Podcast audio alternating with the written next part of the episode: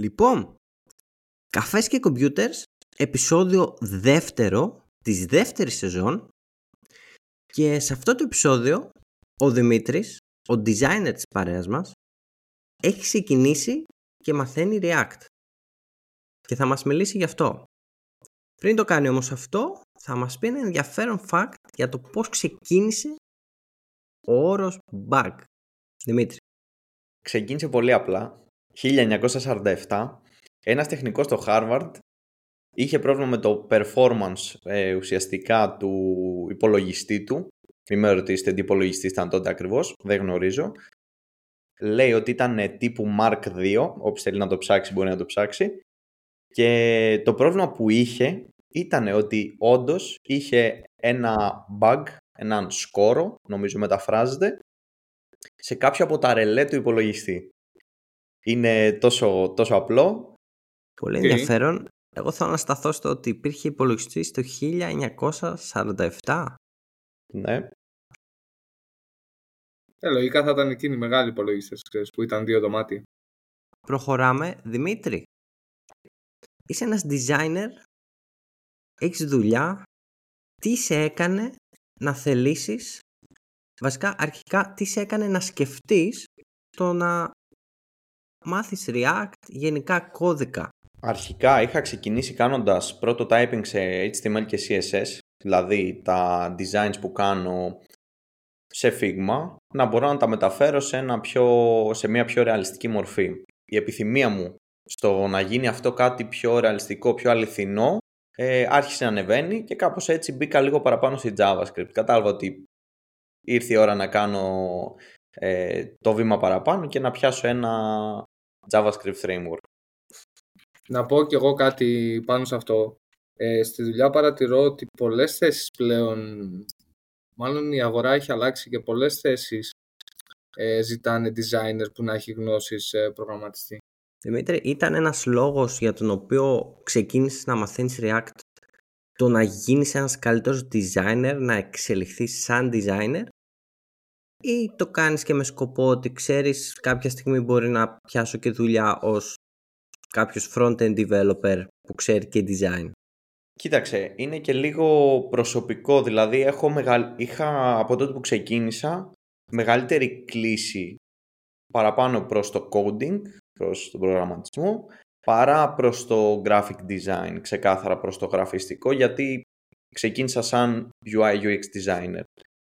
Οπότε μπορώ να σου πω ότι περισσότερο έγινα, ναι, γιατί αύριο μεθαύριο θα ήθελα να βρω και μια δουλειά σαν front-end developer. Να δοκιμάσω ουσιαστικά. Πολύ ενδιαφέρον αυτό που λες, γιατί έχω παρατηρήσει ότι πολλοί designer μπορεί και να αντιστέκονται στο να μάθουν έστω λίγο HTML, CSS, τέλος πάντων προγραμματισμό να το πούμε. Άρα είναι μια δικιά σου επιθυμία ας πούμε. Περισσότερο ναι. Και τι σε όθησε στο να μάθεις, στο να επιλέξεις React από κάποιο άλλο framework; Ποιος ήταν ο λόγος που πήγες με React; Okay.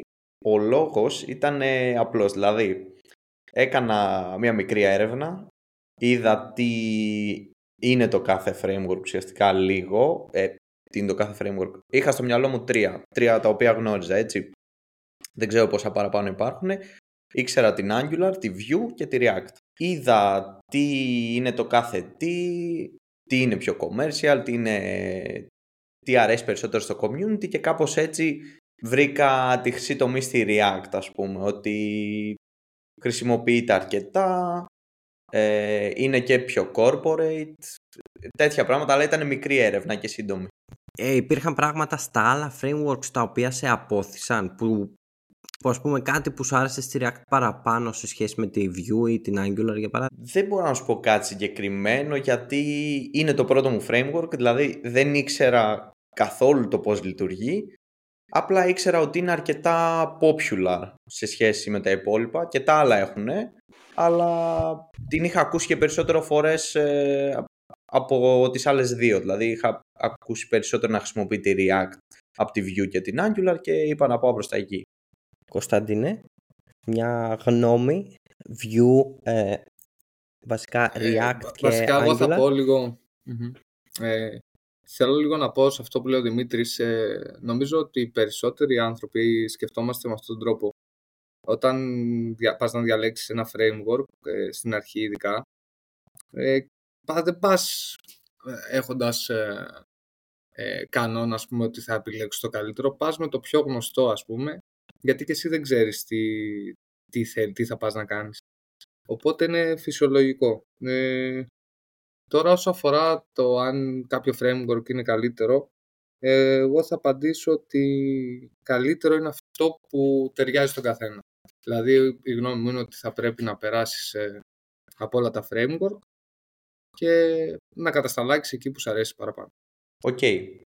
Τώρα έχω εγώ να σας κάνω κάποιες ερωτήσεις γιατί ξέρω από πριν ότι δουλεύετε και οι δύο δύο διαφορετικά framework. Δεν είναι ούτε React, δεν είναι... Βασικά ναι, δεν είναι React. Ο Νίκος κάνει Vue, ο Κωνσταντίνος κάνει Angular. Οι ερωτήσεις είναι οι εξής. Ποιο πιστεύετε είναι το framework, το κατάλληλο framework από αυτά τα τρία για να ξεκινήσει ένας beginner, δηλαδή ποιο είναι πιο beginner friendly και γιατί. Θα ξεκινήσω να απαντήσω εγώ. Θεωρώ ότι το πιο beginner friendly είναι η Vue. Θεωρώ πως το λέω αντικειμενικά, όχι επειδή γράφω περισσότερο Vue. Έχω δοκιμάσει όλα τα framework, όλα, τα τρία από αυτά που είπαμε. Στη React, η React σου δίνει μια τρομερή ελευθερία, όπου εάν είσαι beginner, μπορείς να τα κάνεις όλα στραβά και να καταλήξεις με ένα αρκετά περίπλοκο structure του project. Ενώ στη Vue υπάρχει πιο καθορισμένο τι πάει που, οπότε υπάρχουν πολύ λιγότερες αποφάσεις τις οποίες πρέπει να πάρει ένας developer, που για τους λιγότερο έμπρους developer αυτό είναι ένα θετικό. Τώρα η αλήθεια είναι δεν έχω πολύ εμπειρία σε Angular, βασικά σε Angular 2 δεν έχω καθόλου εμπειρία, αλλά νομίζω ότι Angular είναι πιο μεγάλο framework, κάνει πολλά περισσότερα πράγματα από ό,τι κάνει η React και η Vue. Η αλήθεια είναι ότι η Angular ε, θυμίζει και Vue. Ε, το structure είναι της Vue και της React ε, και της Angular είναι πάνω κάτω το ίδιο.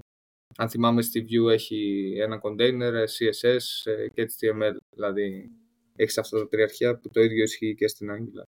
Αλλά και πάλι εγώ θα συμφωνήσω με τον Νίκο όσο αφορά με τη React, όταν είχα αναλόγως και τι εμπειρία έχεις. Όταν ξεκίνησα με React που δεν είχα εμπειρία, επειδή μου δίνει τόσο πολύ ελευθερία, το project, το structure του project είχε, δεν είχε πάει και πολύ καλά. Ε, αλλά και πάλι εγώ θα προτείνω, ας πούμε, ότι ό,τι και να πιάσεις, ε, αυτό που χρειάζεται είναι τη λογική του προγραμματιστή. Εφόσον κατέχεις τη λογική του προγραμματιστή, τα framework ε, με την εμπειρία μαθαίνονται και πιο εύκολα και είναι πιο κατανοητά και μπορείς να τα χρησιμοποιήσεις και καλύτερα. Κάτι που θα με ενδιαφέρει πολύ να ρωτήσω τον Δημήτρη είναι αυτή η εμπειρία σου στη React σε έχει επηρεάσει ως designer; Βλέπεις κάποια πράγματα λίγο, λίγο διαφορετικά; Γιατί ως γνωστόν designers και developers γενικά μαλώνουν αρκετά ο ένας δεν καταλαβαίνει τον άλλον. Μίλα μας γι' αυτό. Ναι, με έχει επηρεάσει. Όπως με είχε επηρεάσει όταν πρωτοέπιασα HTML και CSS ξανά. Δηλαδή ε, το πήγα ένα βήμα παραπέρα από τότε που είχα κάνει ας πούμε HTML CSS και μετά ως designer ξανά έπιασα στο μέλλον όπως σας είπα για να κάνω prototyping κλπ. Πιστεύω ότι με τη React πάλι έχω μάθει πράγματα αλλά όχι όσα είχα μάθει μπαίνοντας εξ αρχής στην HTML και CSS.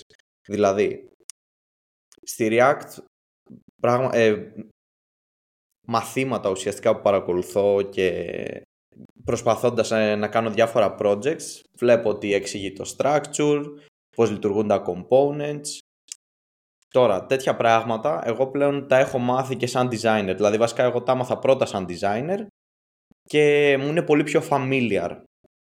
Τώρα, ως προς το πώς λειτουργούν κάποια βασικά πράγματα, στο πώς να στήσεις ένα project, νομίζω ότι ακόμα δεν είμαι στο σημείο που μου έχει μάθει τόσα πολλά. Δηλαδή δεν μου έχει δώσει κάποια γνώση πάνω στο design αυτή τη στιγμή.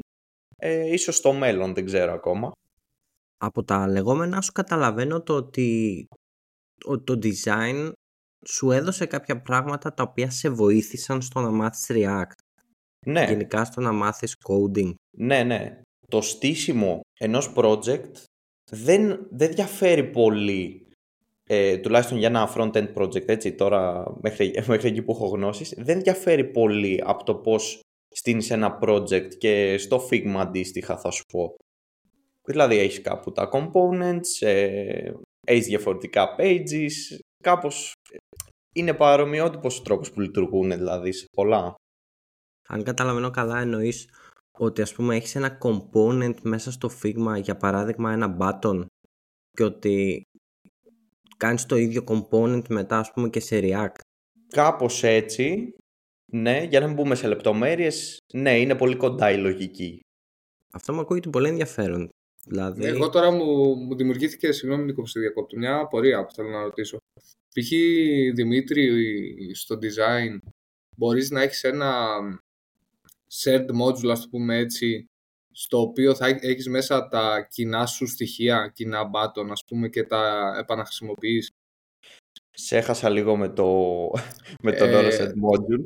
Ότι σκέψου ότι έχεις ένα button component, ας πούμε, και αυτό το κομπονιτάκι το ξαναχρησιμοποιείς, δεν χρειάζεται να το ξαναδημιουργήσεις, δηλαδή δεν έχεις 7 button ξεχωριστά, έχεις ένα button που χρησιμοποιείς αυτό και του αλλάζεις τα properties, δηλαδή σαν shared, δηλαδή ότι είναι επαναχρησιμοποιήσιμο. Α, ναι, ακριβώς. Και μπορείς να του θέσεις και κανονικά variants, δηλαδή να το κάνεις, δεν ξέρω, να αλλάζει, να είναι selected, hovered. Ε, μπορείς να, μπορείς να στήσεις έτσι ουσιαστικά okay. το component. Άρα δηλαδή άμα αλλάξει ας πούμε το brand και ξαφνικά το, το βασικό button από πορτοκαλί γίνει μπλε, το αλλάζεις μια φορά και αλλάζεις όλα τα design. Ναι, Βέβαια, πρέπει να έχεις κάνει πολύ καλό στήσιμο για να γίνει αυτό, γιατί πολλές φορές μπαίνεις κάνοντας αλλαγές πάνω στο project και δεν συμβαίνει ακριβώς αυτό, αλλά θεωρητικά ναι, λειτουργεί έτσι. Θα ήθελα να σας ρωτήσω, ποιες είναι οι βασικές γνώσεις που θα έπρεπε να έχει κάποιος σε vanilla JavaScript, κάποια concept, κάποια πράγματα που θα πρέπει να ξέρει πριν ξεκινήσει να πιάσει ένα JavaScript framework. Δηλαδή, και αν υπάρχει, υπάρχουν βασικές γνώσεις που πρέπει να γνωρίζω πριν πιάσω ένα framework. Τι, ποια είναι η γνώμη σας; Ε, να πάτε να ξεκινήσω εγώ πρώτος. Ε, ας πάρουμε ένα το πιο απλό case σενάριο. Πες ότι ξεκινάω εγώ αύριο δουλειά. Ε, έστω για να μπορέσω να λύσω ένα ticket, ας πούμε, ή οτιδήποτε, θα πρέπει σίγουρα να ξέρω HTML, CSS, πολύ βασικό, οπουδήποτε, όποιο framework και να πιάσω και μετά πιστεύω είναι να καταλαβαίνεις το flow. Δηλαδή τι είναι ασύγχρονο, τι είναι σύγχρονο, να μπορείς να, να, να, να ακολουθάς τη ροή όταν εκτελείται το πρόγραμμα. Για να ξέρεις και πού να αρχίσεις να ψάχνεις τα, τα errors. Δηλαδή, ναι, αυτό. Δηλαδή, άμα καταλαβαίνεις τη ροή, το flow, θα μπορείς να αρχίσεις να καταλαβαίνεις και, τα, και τι μπορεί να δημιουργήσει το πρόβλημα. Γιατί στην αρχή όταν ξεκινάμε πάμε στα τυφλά. Δηλαδή χτυπάει, τουλάχιστον σε μένα όταν είχα ξεκινήσει, έβλεπα ένα error και δεν καταλάβαινα. Δηλαδή θυμάμαι το χαρακτηριστικό meme, ε, τώρα δεν παίζει, τώρα παίζει. Δεν ξέρω το λόγο, αλλά παίζει.